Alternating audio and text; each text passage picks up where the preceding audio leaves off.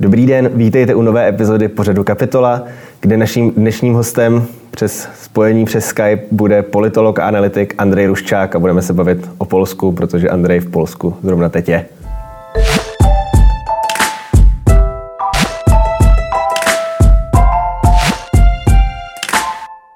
Ahoj Andrej, děkuji, že jsi našel čas a že jsi připojil k nám do vysílání kapitoly. Ahoj, taky díky. Naším tématem dneska bude Polsko, téma, kterým se dlouhodobě zabýváš nejenom proto, že část tvojí rodiny v Polsku žije, často tam jezdíš, sleduješ polská média, mluvíš plyně polsky. V současné době to Polsko je ve středu zájmu díky protestům strajk kobět. Jenom jestli bys mohl v krátkosti zrekapitulovat, co vlastně ty protesty vyvolalo. Eh, ty protesty konkrétně vyvolal, vyvolal rozhodnutí nejvyššího soudu, eh, pardon, ústavního soudu o eh, tom, že výjimka, které z potratového práva, které tady platí od roku 1993, která říká, že je možné legálně provést potrat i tehdy, když je plod závažně poškozený, takže ta výjimka je v nesouladu s ústavou. Mm-hmm. A v současné době eh, ty protesty sílí, vidíme tam záběry desítek, možná přes 100 tisíc lidí v ulicích. Je to opravdu jenom o těch potratech? Jsou ty potraty tím silným tématem, které to davy Poláků vyhnalo do ulic? No, eh, tak to je trochu složitější. Ty potraty v podstatě jsou eh, takový spouštěč v tom smyslu, že ona za prvé, rozhodl to sice ano, rozhodl to ústavní soud, ale rozhodl to na podnět takového právního advokátního think tanku Ordo Juris, uhum. který je svázaný s pisem a e, tohle za celá věc, o tom se vědělo, že tam ten potenciální nesoulad s ústavou bude. Je to, e, nesahalo se na to, vědělo se, že to může být s ústavou problém a ta ústavní žaloba se nepodávala celé ty dlouhé roky, přestože se to vědělo, uhum. právě proto, aby nedošlo k narušení nějakého společenského koncenzu, kterému se tedy říkalo potratový kompromis. Uhum. A e, to znamená, že to, že se to stalo zrovna teď, uprostřed krize s covidem, e, je něco, co lidem samozřejmě vadí, protože proč se to má stát teď. Tím spíš, že média poukazují na to, že důvod, proč k tomu vůbec došlo teď, je relativně malicherný, protože v září tohle roku se hlasovalo o e, zákonu na ochranu zvířat, který Jaroslav Kačinský, e, předseda PIS a vicepremiér aktuálně e, protlačil sejmem na, jako vůči, no, navzdory vůli svých poslanců, ne všech, byla tam, byla tam prostě skupina poslanců jeho vlastních, kteří s tím nesouhlasili a on spolu s opozicí, a to dokonce včetně levicové opozice, převálcoval tyhle svoje vlastní poslance, protože považoval ten zákon za důležitý. Mm-hmm. Ten zákon eh, byl v mnohem kontroverzní, eh, hodně se týkal právě hospodářských zvířat, což je téma, které eh, jako hodně zajímá samozřejmě venkov a to je voličská základna PISu a zejména teda, ven, tedy venkov. No a on právě Jaroslav Kačínský potřeboval nějakým způsobem to kompenzovat těmhle poslancům, protože tihle poslanci hrozili, že pokud jako to teda takhle půjde, takže e, schodí vládu. A tehdy ještě byla situace taková před tím vším, že všechny průzkumy samozřejmě dávali PISu poměrně slušnou šanci, e, to znamená, kdyby byly volby někdy v září, tak a oni schodili vládu, tak by to byl impuls samozřejmě pro Jaroslava Kačinského, aby buď to nějak přehodnotil přehodnotil svoji pozici nebo aby ustoupil a dal to někomu jinému. Prostě cokoliv. Byl to tlak na něj v tomhle smyslu protože si tehdy mysleli, že by ho nějakým způsobem dokázali přesvědčit. On to prosadil e, navzdory ním a aby je uklidnil, tak mm. v zákulisí zorganizoval tohle. Hm, tak je to teda za mě velmi zajímavá geneze od hospodářských zvířat přes potraty, ale tím, jestli to správně chápu, tak je to... Politika, takhle prostě funguje v podstatě všude. To je... Jestli to správně chápu, tak uh, teď tedy, co můžeme vidět, ty opravdu masivní davy, je to spíš takové, že se prostě nahrnuly frustrace za nějakou dobu nazad, co už tam ty Poláci z různých skupin měli, ať už si zmiňoval tedy zemědělce, nebo teď tedy uh, ženy kvůli, kvůli potratům. A je to v podstatě takový jako mix nějakých témat, co ty lidi tam dostal do ulic, který teď oni řeší, nebo je to prostě jenom nějaké uh, větší jako zaobalení té celkové nespokojenosti s vládou a s, s tou stranou PIS, právo a spravedlnost, kterou si zmiňoval? Ono je to v podstatě obojí, protože eh, pokud jde o tyhle ty eh, zvykové věci, eh, mezi které patří právě například potraty, tak PIS měl takovou nepsanou dohodu s obyvatelstvem, že se nebude měnit nic z hlediska legislativy nebo konkrétní soudní praxe a tak a, ale že prostě bude moct dávat PIS eh, výměnou za to, že bude vládnout a modernizovat zemi, hmm. protože to dělá. Jako má PIS má celkem uh, velké úspěchy právě v modernizaci Polska v mnohých ohledech, ale ten mandát od voličů nepsaný byl v tomhle takový, že na tohle sahat nebude. Hmm. Že můžou například verbálně udávat tón uh, zemi, udávat tón charakteru státu, ale nebudou nic měnit. A to, co ta, ta změna, ke které teď kvůli tomu rozhodnutí ústavního soudu došlo, tak ta změna v podstatě způsobila e, něco, s čím podle průzkumu 76% Poláků nesouhlasí, mm. souhlasí jenom 13% Poláků a zbytek neví teda, ale jde o to, že eh, tohle je něco, co Jaroslav Kačínský, on to musel vědět. Jako, uh, já si říkám, že on není, on není hloupý politik. Tady jde o to, že pokud riziko rozpadu vlády kvůli tomu zákonu na ochranu zvířat bylo tak velké, že udělal tohle, i poté, co přesně to téma právě uh, nesou, jako nesouladu toho zákona s ústavou se řešil asi před půl rokem uh, s premiérem Moravickým a premiér Moravický jasně říkal, do toho se pouštět nebudeme. Tohle by byl průšvih právě proto, že ten kompromis je takhle křehký a nějakým způsobem drží. A to, že to, eh, ten kompromis byl prolomen, tak to je něco, co samozřejmě spoustu lidí nadzvedlo samo o sobě, mhm. protože tohle i velká část voličů PISu nechtěla měnit. Eh, to znamená, eh, samozřejmě ten výbuch tady byl jednoznačně daný tímhle, ale bylo to nakumulované právě i s nespokojeností například živnostníků, nespokojeností obecně obyvatel s tím, jak eh, vláda řeší koronavirus a e, dalšími věcmi, které se zase s časem nahrnuly. Ale e, samozřejmě spouštěčem bylo tohle, protože to bylo porušení dohody mezi vládou a občany e, hmm. o tom, jak se má vláda chovat v tomhle ohledu nebo ne. Když pozorujeme nebo slyšíme o Polsku v českých médiích, většinou je prezentováno podobně jako je Maďarsko prezentováno jako bašta Fidesu Viktora Orbána, tak Polsko je prezentováno jako bašta právě práva a spravedlnosti strany, která je tam hegemonem, která si staví jednobarevné vlády. Je tohle začátek konce té hegemonie práva a spravedlnosti? Nebo Já si myslím, být? že být může. Já si myslím, že být může, protože uh, tady se jasně ukázalo to, že uh, PIS přehnal eh, tímhle, nebo tím, tím tlakem na tohle, protože on to samozřejmě Kačínský nemohl udělat sám. Tohle to bylo rozhodnutí ústavního soudu, a, uh, ale, ale ten neformální tlak tam byl, nebudeme říkat, že ne. A jde o to, že PIS v podstatě tím, co udělal, tak přehnal jednu poměrně důležitou věc. Jeho první zvolení nebo zvolení do prvního volebního období, které, které měl, bylo právě kvůli tomu, že v Polsku byla hodně zanedbaná sociální otázka, bylo mhm. tady poměrně hodně chudých lidí, eh, na které vláda docela velkoryse kašlala a e, bylo tady taky něco, co my, my známe od nás, a sice hodně předražených výběrových řízení a mm.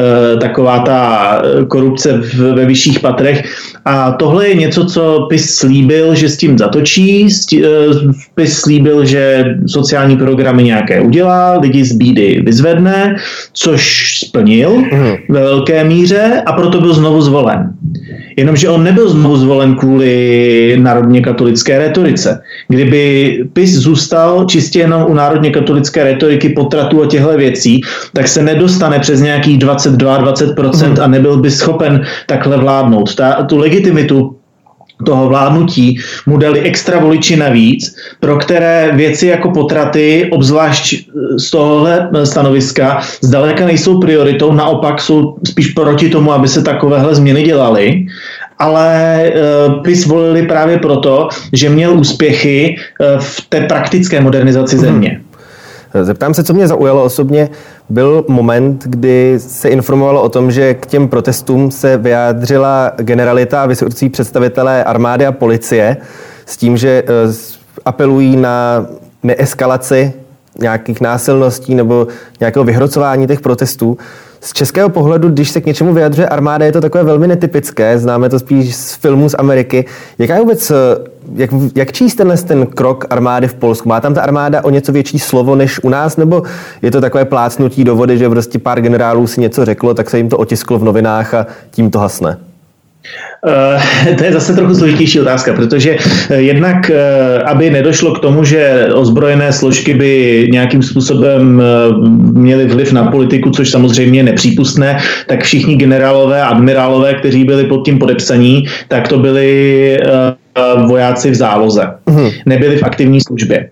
Takže byl to apel, který neměl žádnou, žádný nějaký právní závazek, ale eh, těch eh, generálů a admirálů, eh, kteří se pod to podepsali, bylo hodně. Těch, těch byly vyšší desítky v mhm. počtu. A nebyla to jenom armáda, byly to opravdu všechny ozbrojené složky, všechny tajné služby, policie a ti řekli v podstatě vládo, neeskalujte to dál, občané, neutočte na policisty, eh, policisté vás eh, hlídají, policisté prostě tady nejsou proti vám, policie není váš nepřítel. Mm. A tenhle apel dost pomohl. A já si myslím, že ono, um, ono to bylo hodně vidět i během těch demonstrací je právě to, co Polsko odlišuje například od eh, Běloruska nebo uh, tehdy Ukrajiny během Majdanu nebo tak, že tady policie opravdu demonstranty a demonstrantky chránila a uh, jako byla vůči ním fair, jo, že tady, tady nebylo prostě násilí ze strany policie, tady policie se snažila chránit demonstranty před tím, aby po nich nešli ti různí skinheadi a, ta falanga, jak se jim tady říká, to je ten Eh, ONR, eh, ta, ta národovecká organizace, uh-huh. tak to, to dělali dobře, plus samozřejmě tajné služby tady vykonali obrovský kus práce právě v deeskalaci, eh, v tom, že byli jak mezi těmi národovci, tak mezi těmi demonstranty a snažili se tlumit vášně, aby se jako nic zlého nestalo, aby tady netekla krev. A to si myslím, že je jako velice pozitivní. Uh-huh. Eh, jak vůbec v, ve světle těchto těch událostí toho, že reálně lidé jsou v ulicích, je tam vidět nějaká nespokojenost, jak se k tomu staví eh, ten vládní PIS? Je tam ze strany jeho představitelů nějaká snaha o tu deeskalaci nebo o nějaké ústupky nebo prostě uznání nějaké chyby, nebo naopak je to uh, snaha, co můžeme občas vidět tady, že když Andrej Babiš, když proti němu byly ty protesty milionu chvilek, tak se spíš snažil házet vinu na opozici, dělat, bagatelizovat ty protesty, že je to v podstatě zaplacené, že jsou to jenom jako lidé s politickými ambicemi. Jak to tam vypadá Eh, tady musíme oddělit eh, Jaroslava Kačínského a PIS, nebo mhm. zbytek PISu, protože eh, vrcholným politikům PISu je jasné, že tohle je průšvih. Oni vidí, jak, jak strašně po tom rozhodnutí ústavního soudu jim začaly klesat volební preference, začali, jako mm, viděli, jak v praxi, jak dopadá na eh, jejich eh, směřování, jejich popularitu, eh, tohleto rozhodnutí a oni už předtím samozřejmě věděli, že tohle není téma, které by bylo radno otvírat. To znamená, že většina pisů, včetně premiéra, prezidenta, se snaží být velice obezřetná, spíš radši se k věci moc nevyjadřovat, nešťouchat do toho.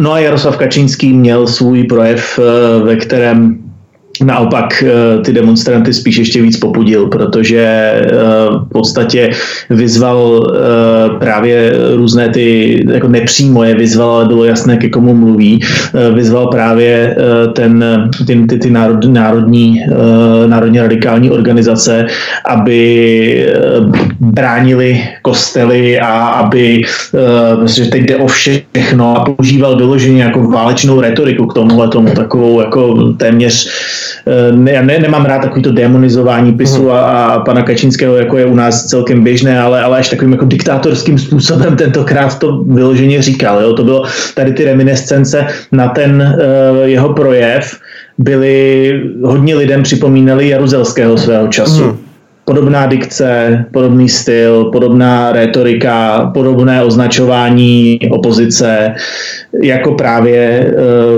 v době eh, těch 80. let a toho eh, výjimečného stavu. Uh-huh. Jak jsi teď říkal, že je to v podstatě spíše lid versus Kačínský než lid versus PIS a že postoj těch stranických špiček a těch jednotlivých členů je dost často jiný a opatrnější. Hovoří se o nějaké možnosti, kdyby se našlo tuším, že 20 nebo možná plus minus 20 přeběhlíků z práva a spravedlnosti, kteří by se připojili na stranu opozice, že by byli schopni vyvolat hlasování o nedůvěře vládě, tu vládu současnou svrhnout, nejspíš by tedy došlo k vyvolání předčasných voleb. Je ta možnost reálná ve světle toho, co se říká? Přece jenom těch poslanců v Sejmu mají relativně hodně, že těch 20 není zas až tak jako velká část. A co by se potom stalo? Kam, kam by se ti poslanci stali, jestli by přešli někam jinam, nebo přelila by se nějak ta voličská mapa Polska? Takhle, on má uh, PIS aktuálně v Sejmu 235 poslanců, takže jako 20 přeběhlíků z takového množství uh, by zase neměl být až takový problém, ale nemyslím si, že, k tomu, že by k tomu došlo, uh, pokud by například uh, nedošlo k něčemu jako brutální zásah vůči demonstrantům, hmm. jako policii, policii. Kdyby se policie utrhla a začala tam ty ženy být, tak si myslím, že právě protože velká část pisu jsou pragmatici, tak si myslím, že eh, by se tam těch 20 našlo hodně rychle. Eh, zatím to nevypadá, že by se tam těch 20 nějakým způsobem mělo rychle najít. Eh, je to samozřejmě možné, pokud jde o to, kam by se dostali, tak můj typ by mohl být například eh, PSL, eh, Polské stranictvo ludové, to je taková eh, strana, která je v podstatě agrární, zastupuje venkov, je hodnotově ne úplně konzervativní, ale, ale umím si představit poslance zapis, že je to strana, do které by byl schopen přejít, aniž by se hodnotově nějak vzdálil svým představám o fungování společnosti. Uh-huh. Když se teď na chvíli odprostíme od těch protestů a toho dění, jaká je vůbec v současné době v Polsku situace, jaká jsou v Polsku témata, protože jde mi spíš o to, že Polsko je, navzdory tomu, že je naším sousedem, tak o něm podle mě ví Češi relativně dost málo. Takže co, co vůbec Poláci teď řeší, kromě tedy koronaviru a aktuálně potratových a jiných protestů? Eh, v Polsku je poměrně hodně rozvinutá taková ta, jak se jí říká, kulturní válka. To znamená, eh, řeší se tady jako hlavní téma, eh, se, se řeší právě všechny ty potraty, práva LGBT komunity. Jo, teď je teda situace taková, že například na jako eutanázii ani nikdo neotvírá, jo, ale, ale je, to, je to prostě ten typ témat, na kterých se tady politická scéna hlavně láme. Eh, protože eh, jako je to tady, jako tohle je tady momentálně takový jako nejhlavnější. Druhý samozřejmě, co se tady řeší, je uh, otázka vztahu Polska se svými sousedy, zejména s Německem, protože právo a spravedlnost dlouhodobě razí vůči Německu takovou dost konfrontační linii. Uh-huh Vůči Rusku je to jasné, tam jako kromě konfederace, která má na uh, Rusko svoje vazby, tak uh, celá politická scéna v Polsku jako jeden muž doslova uh, je jednoznačně proti nějakým lepším vztahům s Ruskem, takže naopak vidí v Rusku hrozbu, takže to tady není téma, stejně tak jako tady není téma evropská integrace, protože naprostá většina, to dlouhodobě kolem 90% mm. Poláků členství v Evropské unii podporuje. Stejně tak tady je naprosto mimo diskuzi členství v NATO. E, jsou tady například diskuze o tom, jak má vypadat armáda, jak moc se má armáda, e, kolik se má do ní dávat peněz, jak má armáda konkrétně vypadat. To samozřejmě se v Polsku řeší. E, řešili se v Polsku nedávno se řeší školská reforma, to znamená rušení zdejších gymnází, což je v české terminologii by byla jak se jim říká, ta víceletá gymnázia, ale ty první čtyři roky jenom, to znamená no. ten nižší stupeň gymnázia se mhm. tady jmenoval gymnázium a to, co my známe jako gymnázium, to vyšší, se tady jmenuje liceum. To znamená, že to, co se teď stalo, bylo, že gymnázia byla zrušena a děti místo toho chodí do základní školy, eh, která zase naopak jako byla celkem rozšířena svým eh, charakterem a s tím, že teda zdejší školství je na hodně dobré úrovni, patří v zemích OECD do první, nevím, že snad to jsou na pátém nebo šestém místě eh, v zemích OECD, jako polské školství je velmi kvalitní, takže ono dokáže těm dětem nabídnout poměrně hodně i tak, ale tohle to byly tohle byla témata, která se tady řeší. Je to, je to dost jiné než u nás, eh, protože třeba co se týče infrastruktury, to není politická otázka. Infrastruktura se tady prostě staví. Hmm. Jako staví se ve velkým, staví se silnice, dálnice, vysokorychlostní tratě, obchvaty měst, eh, metro, eh, co si vzpomeneš? Hmm. Jako takovým způsobem, že to v zásadě ani nikdo moc neřeší. Hmm.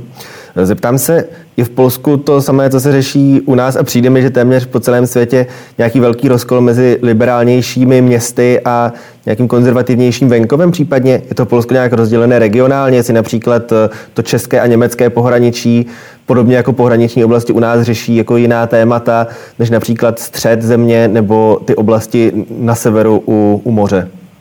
Ty rozdíly tady samozřejmě jsou.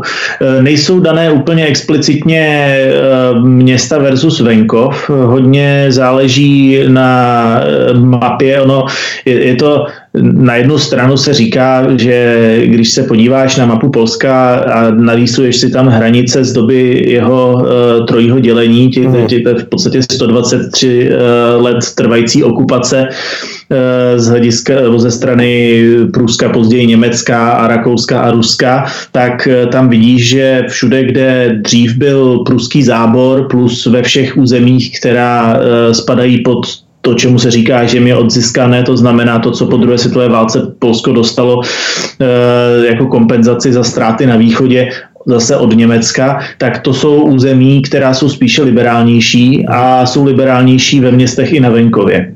To znamená, dá se celkem s přehledem říct, že třeba maloměsto nebo venkov okolo Želonej Gury, eh, Vroclavia nebo někde tam eh, okolo Poznaně bude eh, liberálnější než například Lublin nebo Białystok, což jsou relativně velká města případně Řešův a tak. Takže to, to se nedá úplně říct, že by to bylo venkov versus eh, města, eh, taky i proto, že jako v Polsku, na polskou společnost má poměrně hodně velký vliv migrace. Poláci hodně často jezdí do zahraničí žít a pracovat a jezdí do zahraničí žít a pracovat zejména z těch venkovských oblastí, eh, což samozřejmě do nich zpátky potom dostává eh, nové myšlenky, know-how, mm. které u nás například venkovu chybí. Eh, obecně bych řekl, že polský venkov dnes tak, jak je, je modernější a rozvinutější v mnoha oblastech než český venkov. Mm. A co se týče měst, tak eh, jako ona jsou liberálnější, nebo ta města jako například Varšava, nebo Poznaní, nebo Wroclaw, jsou liberálnější než naše velká města. Ono eh, obecně tady platí, že ten venkov Například momentálně eh, jsem ve Svatokřížském vojvodství, to je velmi konzervativní oblast a přestože je velmi konzervativní, tak eh, je, se, se rozvíjí hodně z hlediska právě infrastruktury, dostupnosti služeb eh, a tak dále. Dá se na malém městě se tady dá koupit pravý sacher, protože prostě paní, která má cukrárnu, tak pracovala ve Vídni a naučila se to dělat a přišla zase sem zpátky. To je něco, co na českém venkově nenajdeš. Jo, a je to, to takový jako... je, to, je to prostě určitá zpětná vazba ze světa, která se v Polsku dostává i na venkov. Mm-hmm. Ještě, co by mě jako novináře zajímalo i vůbec pohled na tu českou, teda českou, polskou mediální scénu, protože je to opět takové téměř tajemstvím a nějakými mýty opředené, protože v Česku občas slyšíme taky až apokalyptické zvěsti o tom, jak PIS ovládl média, jak média jsou jenom hlásnou troubou jedné strany. Je to opravdu tak špatné? A jak vůbec ta polská mediální scéna vypadá? Je tam to rozdělení na nějaká provládní a opoziční média horší než třeba u nás, nebo více, sled, více pozorovatelné? Ono je jako mín skryté. Uh, ono je to takové, že tady uh, třeba TVP nebo uh, Polský radio nikdy úplně nebyly, neměli ten status nezávislé veřejnoprávní instituce.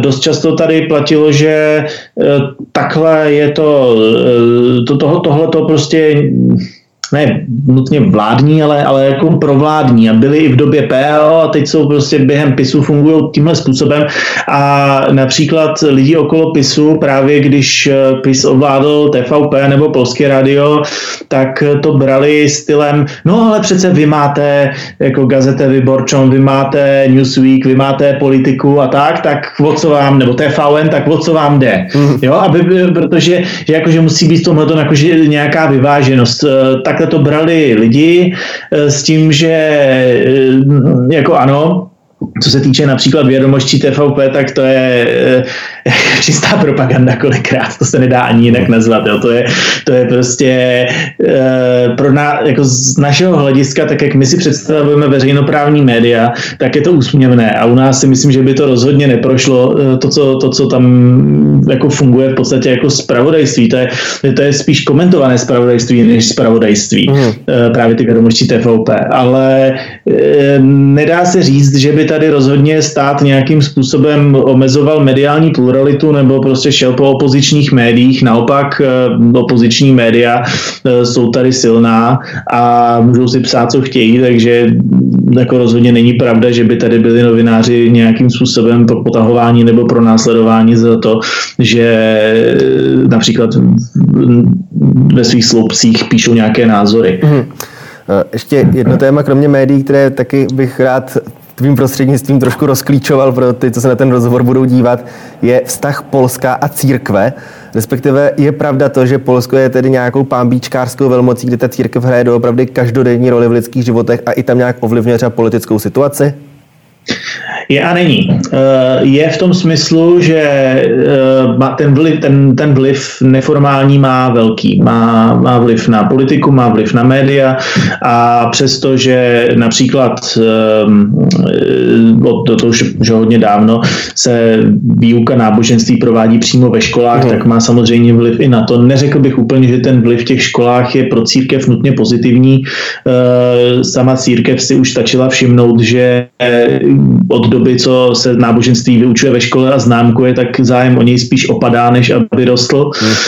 S čím souvisí další věc, že aktivně účastnících se na mši věřících je méně a méně. Dneska jich je okolo 30% všech polských katolíků, což je relativně malé číslo. Kolem eh, roku 89 to bylo kolem 50% například. Takže tady ten trend vidíme. Eh, jinak samozřejmě strašně záleží, na co se ptáš a na co se koukáš, mm. protože vliv církve samozřejmě je velký eh, v rodinách, v konzervativnějších rodinách nebo v katolických rodinách, kde doopravdy do dneška často platí, že když eh, prostě kšonc probošť řekne, Eh, ty máš syna geje, tak proč ho nevyhodíš z domu, to je přece ostuda, hmm. tak on půjde a vyhodí. Aha, to, jo, to, to, to je něco, co se tady prostě stává. To je z našeho hlediska je to, je to těžko až představitelné, ale, ale jako není to žádná přehnaná věc. Tohle, to je skutečně realita eh, toho eh, konzervativnějšího polského, zejména venkova, která je jako dost smutná teda v tomhle ohledu. Na druhou stranu, ale ten vliv církve zdaleka není tak velký, jak se u nás kolikrát myslí a rozhodně neplatí, že by ani všichni, dokonce ani většina Poláků byli nějací pambičkáři mm-hmm. v úzovkách. Ale kdo je, tak je na tu církev navázán způsobem mnohem těsnějším než u nás. Mm-hmm. Ještě se, drobně bych se vrátil zpátky k těm médiím. Kdyby, jak jsem říkal, že tady mnoho Čechů o Polsku příliš neví, co se vyplatí z pohledu Čecha sledovat, aby se aspoň o tom našem sousedovi, o tom, co se tam děje, co tam lidé řeší, co se vyplatí sledovat za nějaké servery, protože předpokládám, že k tištěným novinám se tady asi nedostaneme, k televiznímu vysílání taky ne, tak kdybys mohl jenom tak doporučit nějaký jako takový rozcesník nějakých informací o tom, co v Polsku se děje. Já bych řekl, že asi takový první místo, na které se dá jít, je server onet.pl, hmm. protože eh, co se týče polských médií, tak ona je ještě víc než česká média uplatňují paywally.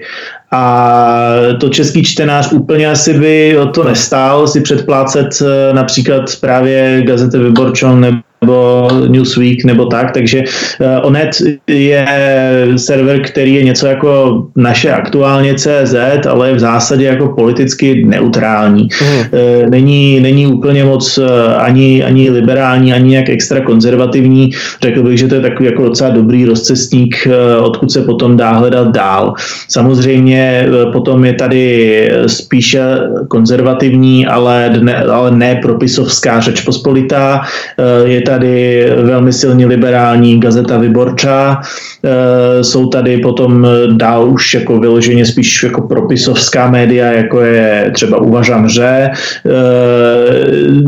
nebo Vprost například je, je to typickým takovýmhle týdeníkem, oproti tomu je tady liberální týdeník Politika, takže jako člověk si najde lecos v tomhle, ale já bych řekl, že dobrý ten začátek je právě ten Onet. Mm.